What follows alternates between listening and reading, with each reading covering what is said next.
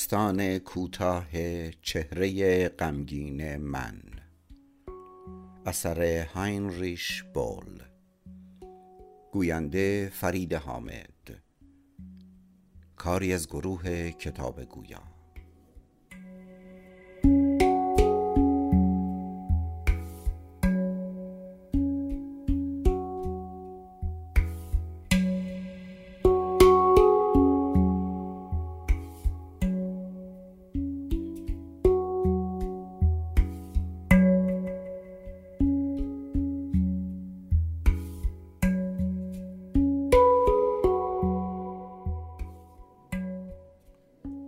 هنگامی که کنار ساحل ایستادم تا مرغان آبی را بنگرم چهره غمگینم جلب توجه پلیسی را کرد که در آن لحظه در آن ناحیه پاس می‌داد. محو پرواز پرندگان بودم که بی سمر به بالا و پایین می پریدند تا چیزی برای خوردن بیابند. ساحل مهالود بود و آب سبز فام و از چربی و بر سطح آن زباله ها شناور بود. هیچ کشتی دیده نمی‌شد. جر سقیل زنگار بسته بود. انبارهای ویران چنان می نمود که حتی موشها نیز از آنجا رفتند و جانداری در آنها سکنا ندارد. سکوت بود و سکوت. سالهای زیادی است که هر گونه ارتباط با خارج قطع شده است. از میان آن مرغان آبی مرغی توجه هم را جلب کرده بود و به بالش می نگریستم بتی بود. گویی از طوفانی که در پی آگاه است. بیشتر در سطح آب پرواز می کرد و گاه زجه دیگر مرغان او را به خود می آورد کمی اوج می گرفت و به دیگران می پیوست اگر می توانستم آرزویی بکنم این بود که ای کاش نانی داشتم تا به این مرغان می دادم به مرغانی که موجها را در می نوردیدند و به نقطه سفیدی که نمایان می شد بال زنان می شتافتند و به آن آماجگاه رو می آوردند زجه و سفیرشان از گرسنگی بود. من هم مانند آنها گرسنه و خسته بودم.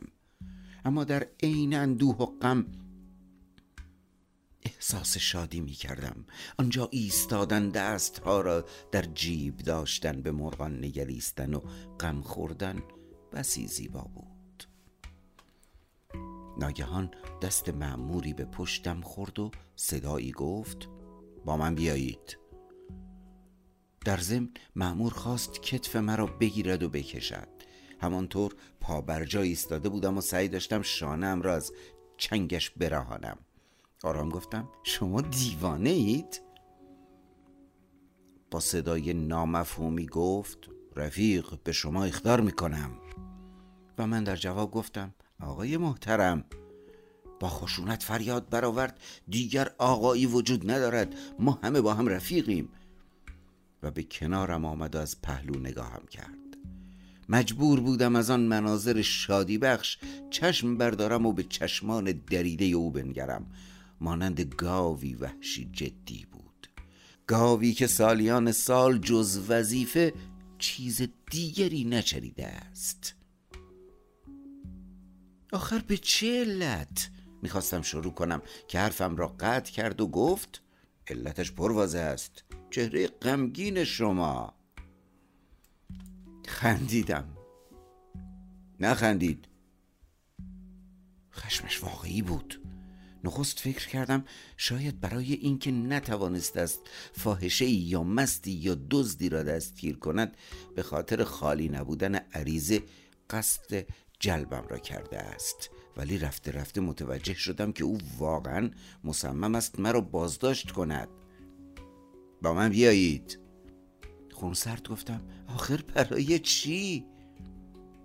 تا به خودم آمدم دست چپم در دستبند بود و از نگاهش دانستم که من از دست رفتم. برای آخرین بار روی به جانبی کردم که مرغان آبی در پرواز بودند. نظری به آسمان زیبای خاکستری افکندم و سعی کردم خود و پلیس را به میان آب بیاندازم چه با او در این آب غرق شدن هزاران بار زیباتر از لجنزاری است که او مرا بدانجا رهنمون است. از حیاتی گذشتن و سپس در اتاقی تنها زندانی شدن سخت جانکاه است. لیکن معمور پلیس با حرکتی مرا چنان به طرف خودش کشید که نقشه هایم نقشه براب شد. فرار از چنگالش غیر ممکن بود. یک بار دیگر پرسیدم برای چه؟ برای اینکه قانون می‌خواهد که شما خوشبخت باشید. فریاد کشیدم من خوشبختم. سری جنباند و گفت چهره غمگین شما. پرسیدم قانونی که شما از آن سخن می‌گویید قانون تازه است؟ از عمر این قانون سی و شش ساعت میگذرد و باید بدانید پس از اینکه بیست و چهار ساعت از تصویب قانون گذشت آن قانون قابل اجراست اما من این قانون را نمی‌شناسم بی اطلاعی شما از قانون دلیل آن نیست که من به آن عمل نکنم. از تمام فرستنده های رادیویی پخش شد و روزنامه ها هم نوشتند. مزنونانه نگاهم کرد و ادامه داد. بی توجهی به گزارشات رادیو و جراید ضمنا عین خبر به صورت اعلامه نیز منتشر شده و پخش گردیده است. بالاخره معلوم می شود که شما سی و شش ساعت پیش کجا بودید رفیق. مرا با خود کشید. تازه حالا متوجه شدم که هوا سرد بود و من پالتو به تن نداشتم. در آن وقت بود که احساس کردم گرسنه‌ام. شکمم از فرط گرسنگی قار می‌کرد و در همان دم بود که دریافتم.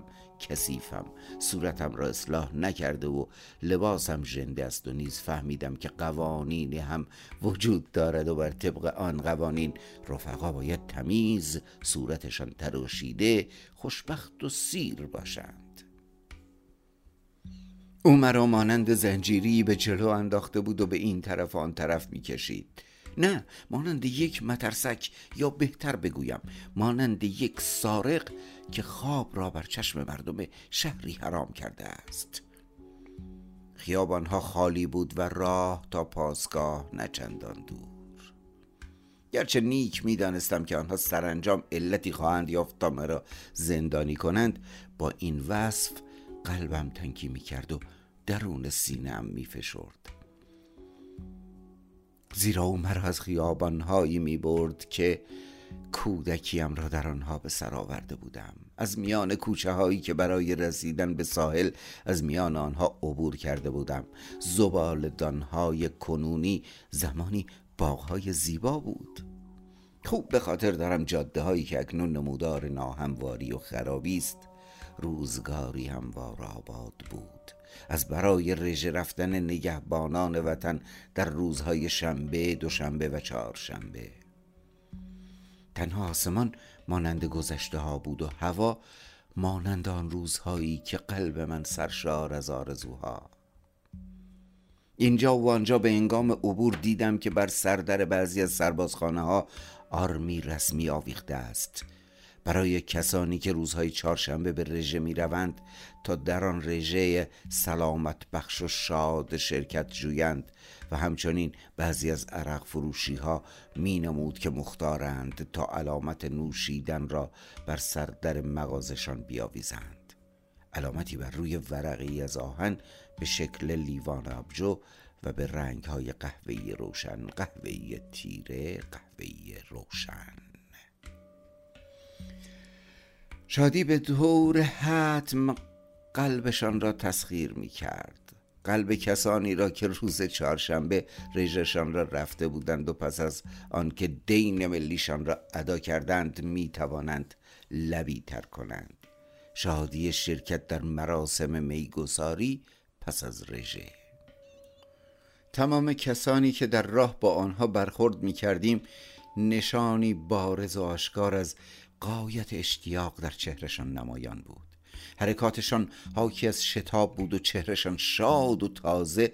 هنگامی که چشمشان به پلیس میافتاد خود را چابکتر و شادتر از پیش نشان می‌دادند. سری از کنارمان میگذشتند. زنانی که از مغازه ها بیرون می آمدند سعی می کردند تا حالت صورتشان نشان دهنده شادی رضایت باشد. گویا طبق اعلامیه منتشره دولت همه موظف بودند خود را شاد و راضی جلوه دهند.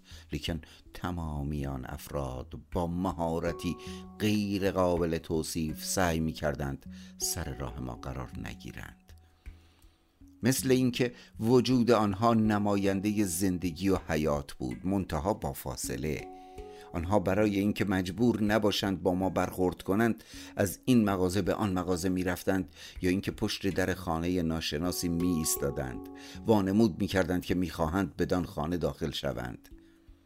رو به در و پشت به خیابان می ایستادند تا ما بگذریم. تنها یک بار هنگامی که ما از خیابانی عبور می کردیم مردی را دیدم علامتی که بر سینه داشت نشان می‌داد که معلم مدرسه است. نتوانسته بود به موقع از سر راه ما کنار برود. بیچاره غافلگیر شده بود. بعد از اینکه طبق دستورالعمل به پلیس سلام کرد سپس با کف دست سه مرتبه به پیشانیش زد که نشانه خاری و خفت محض بود. سعی کرد وظیفهش را انجام دهد. وظیفه ای که همه موظف به انجامش بودند. یعنی سه مرتبه به صورت من تف بیاندازد و با صدای بلند فریاد بزند. خوک خائن. او خوب نشانه گرفت اما مثل اینکه هوا گرم باشد و گلویش خشک فقط گردی از تفش بر روی صورتم احساس کردم.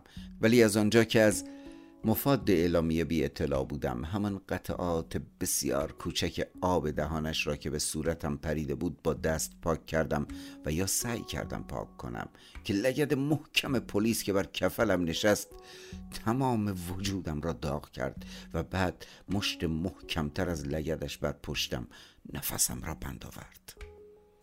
معلم مدرسه با عجله راهش را پیش گرفت و رفت.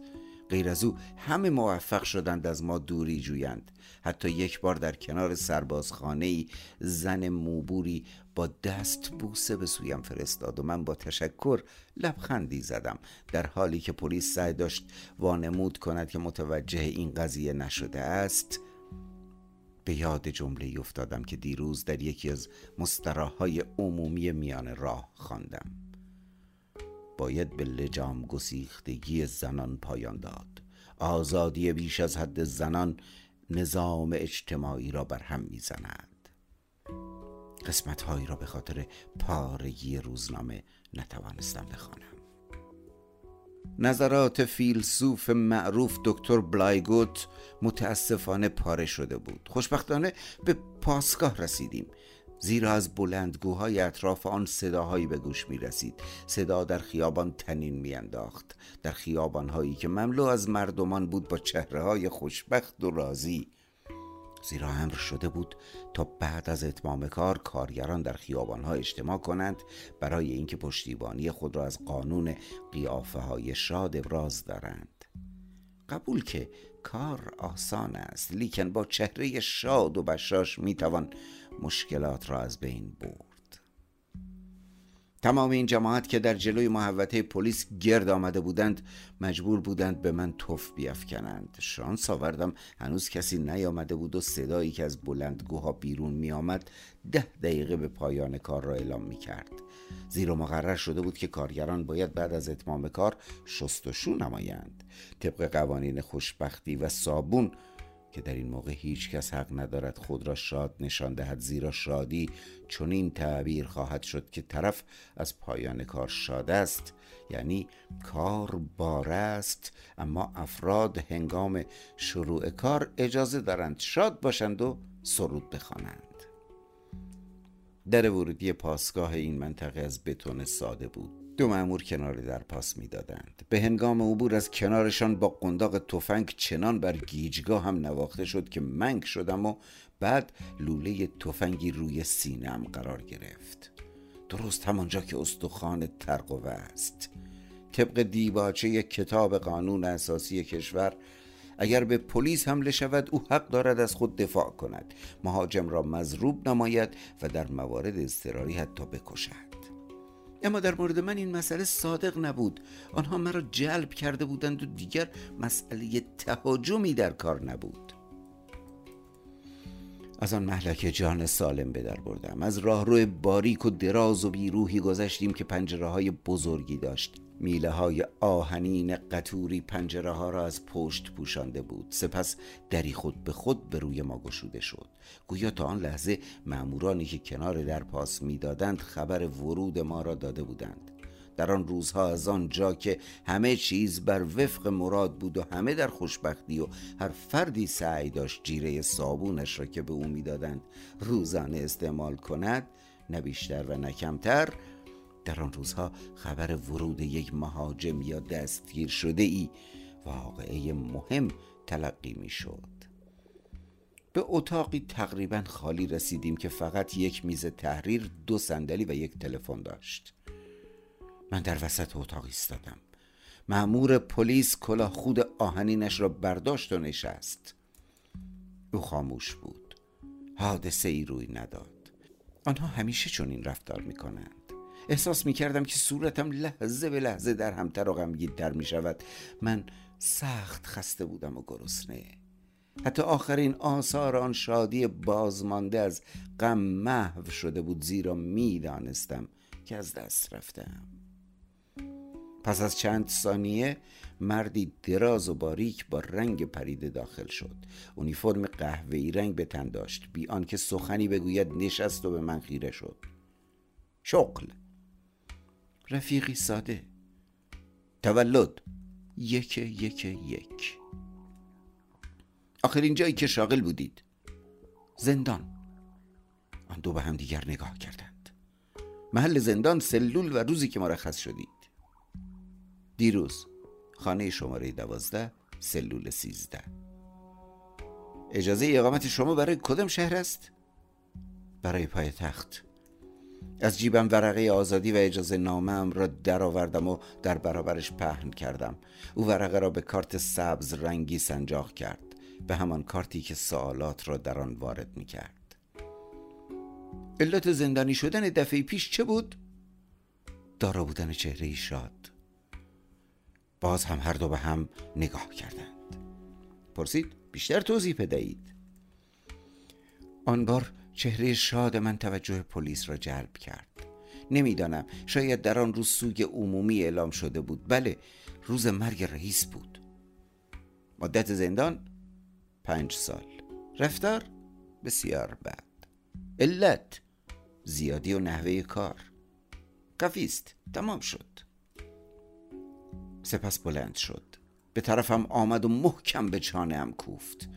علامتی بود که باید داغم کنند و انگ دائم الخطا به من بزنند و در مورد محکومیتم نهایت شدت عمل به کار بسته شود. در حالی که من خود را واقعا بیگناه می دانستم سپس او اتاق را ترک کرد و معمور دیگری که اونیفرم آبی به تن داشت وارد شد. همه مرا کتک می زدند معمور پاسدار سر معمور رئیس معمورین بازرس سر بازرس بازرس کل. خلاصه همه و همه مرا مورد ضرب و جرح قرار می‌دادند. مثل اینکه قانون چنین دستوری داده بود. بالاخره مرا به خاطر چهره غمگینم به ده سال زندان محکوم کردند. در حالی که قبلا من پنج سال زندان کشیدم آن هم به خاطر چهره شادم. باید سعی کنم دیگر چهره ای نداشته باشم. اگر این ده سال را پشت سر بگذارم.